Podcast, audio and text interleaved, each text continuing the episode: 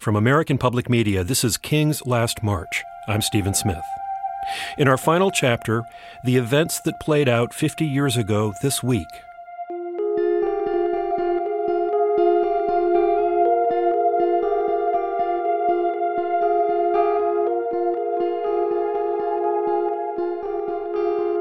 Martin Luther King Jr. was back in Memphis, this time with a full team of SCLC organizers. It was April 3rd, 1968. Dr. Martin Luther King Jr. says a federal court order will not prevent him from holding a second mass march in Memphis. U.S. District Court Judge Bailey Brown issued the temporary restraining order shortly after King returned to Memphis with plans announced for a huge mass march next Monday. King said in these words, We are not going to be stopped by mace or injunctions or any other method that the city plans to use. He termed the injunction a basic denial of First Amendment privileges.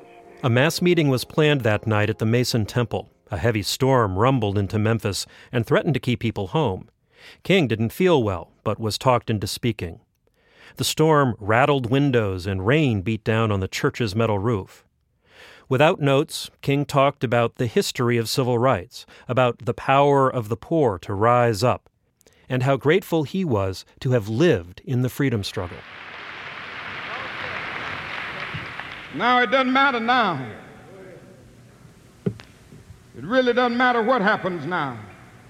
I left Atlanta this morning, and as we got started on the plane, there were six of us. The pilot said over the public address system, We are sorry for the delay. But we have Dr. Martin Luther King on the plane. And to be sure that all of the bags were checked. And to be sure that nothing would be wrong on the plane, we had to check out everything carefully. And we've had the plane protected and guarded all night. And then I got into Memphis. And some began to say the threats, or talk about the threats that were out uh, what would happen to me from some of our sick white brothers. Well, I don't know what will happen now. We've got some difficult days ahead. But it really doesn't matter with me now because I've been to the mountaintop. And I don't mind. Like anybody, I would like to live a long life, longevity has its place. But I'm not concerned about that now. I just want to do God's will. And He's allowed me to go up to the mountain. And I've looked over and I've seen the promised land.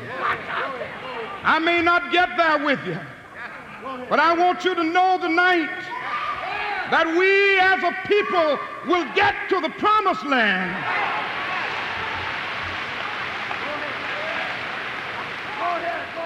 So I'm happy tonight. I'm not worried about anything. I'm not fearing any man. Mine eyes have seen the glory of the coming of the Lord.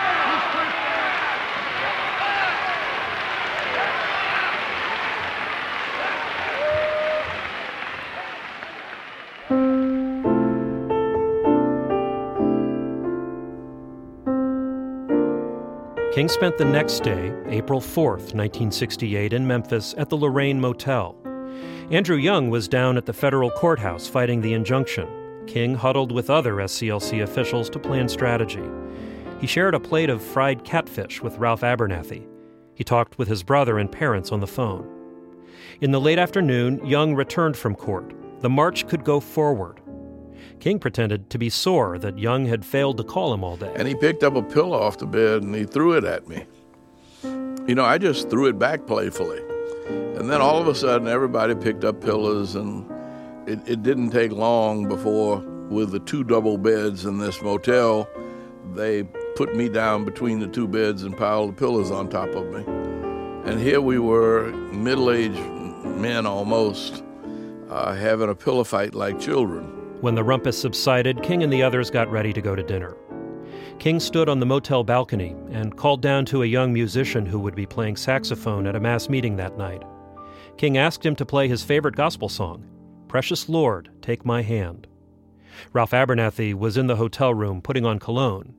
Andrew Young urged King to go back in and get a topcoat. He was sort of standing there saying, you know, thinking out loud, I'm not sure I need a coat.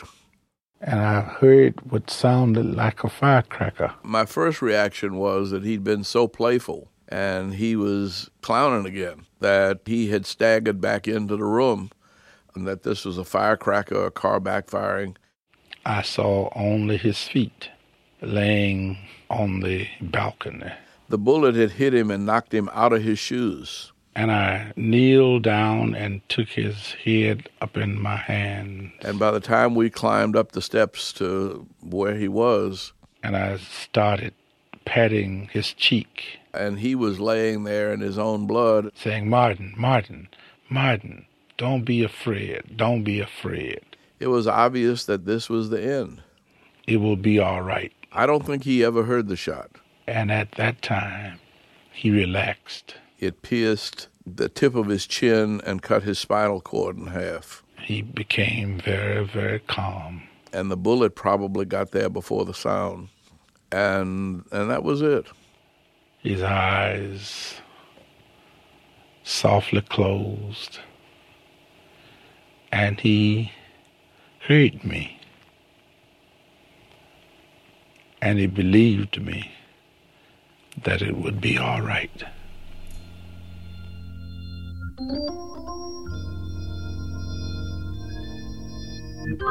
The heart of America grieves today.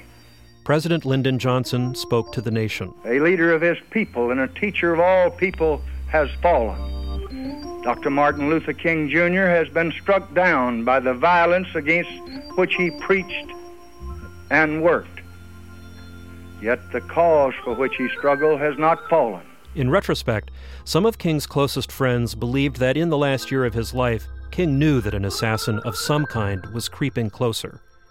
But historian Clayborne Carson says King was more worried by violence in the nation's ghettos than the threat against himself. There was a real sense in King's mind that the end might be near, but he was beyond worrying about that. He uh, he truly believed that it was necessary to take whatever risk to see it through, to try to the best you can to head off uh, what he felt would be a, a bloodbath in the United States. Nationwide slum rioting unleashed by the assassination of Dr. Martin Luther King has claimed more than 30 lives, and damage is running into countless millions. More than 100 American cities exploded in violence when King was assassinated. In a way King never would have wanted, his death forced America to see the fury of its poor people, however briefly and however from a distance. out of the windows in the project, laughing and jeering. 3,000 National Guardsmen are on the street in Chicago tonight.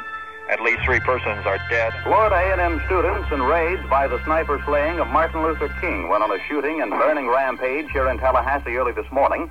One white teenager was killed and at least 14 others were injured. In the end, most of the bullets and firebombs fell in urban black neighborhoods. Two months later, an escaped convict, a white man named James Earl Ray, was arrested. Ray was a small time robber who confessed to shooting King, but then recanted. His motives and guilt remain controversial. We had been trained not to worry about who killed Martin Luther King. We knew that that was irrelevant. Andrew Young.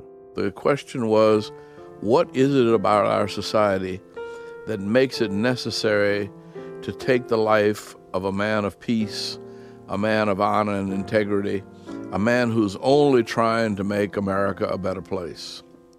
King's colleagues pressed on with a Poor People's March on Washington in May of 1968, but the event was a disaster. Relentless rains turned their shantytown on the National Mall into a muddy sinkhole. The protest was largely ignored by Congress and the news media. And the American Civil Rights Movement was already in deep disarray before King was killed. Vincent Harding, King's friend and advisor, says King knew the movement was faltering. So, in the last year of his life, King chose the path of deeper difficulty and greater risk. King chose to be one with the poor. And you cannot, in a materialistic society, be one with the poor unless you are turning your face against the mainstream of the society. That's what we mean by becoming more radical, that you become someone who Mr. J. Edgar Hoover can call the most dangerous Negro in America.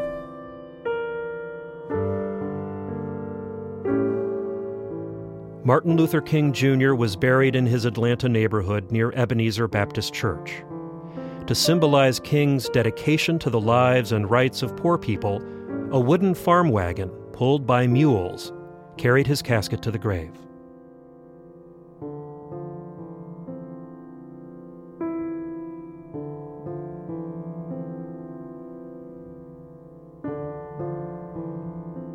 You've been listening to King's Last March. Coming up on the podcast, we'll look at King's legacy with those who worked alongside him and those who have picked up his mantle.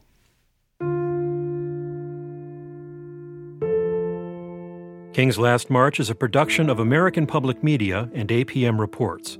Support for King's Last March comes from the Olseth Family Foundation, working to improve community through support of the arts, education, the environment, and the underserved. It was produced by Kate Ellis and me, Stephen Smith, with Kate Osborne, Chrissy Peace, and Tracy Mumford, edited by Catherine Winter. Our technical director was Veronica Rodriguez. Production help from Corey Schreppel. Executive producer Nathan Toby.